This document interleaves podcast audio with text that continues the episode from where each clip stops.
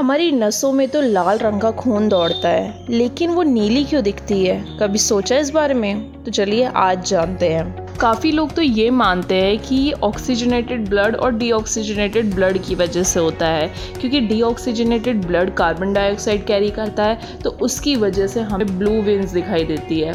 लेकिन ऐसा बिल्कुल भी नहीं है। इसमें डीऑक्सीजनेटेड ब्लड और ऑक्सीजनेटेड ब्लड का कोई भी रोल नहीं है। तो ऐसा होता क्यों है? ऐसा इसीलिए होता है क्योंकि जो ब्लड है, वो हर तरीके की लाइट को एब्जॉर्व कर लेता है। उसी वजह से जब हमारी स्किन पर लाइट पड़ती है और वो ब्लड तक पहुँचती है तो जब लाइट रेड कलर के ऊपर पड़ती है तो वो हमें बाहर की तरफ़ से ब्लू और ग्रीनिश कलर में दिखता है। इसलिए हमारी वीन्स ब्लू और ग्रीनिश कलर में दिखती है। इसका ऑक्सीजनेटेड ब्लड और डीऑक्सीजनेटेड ब्लड से कोई भी रोल नहीं है। इस प्रोसेस को ऑप्टिकल इल्यूजन कहा जाता है। अगर ऑडियो पसंद आई हो तो कीप लिसनिंग कुछ सुन ले यार।